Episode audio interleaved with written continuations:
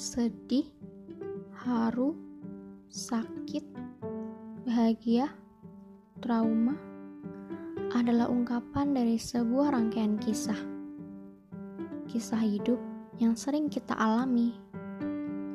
Terkadang mengetahui bahwa ada orang lain yang memiliki kisah yang serupa menumbuhkan rasa baru yang berbeda.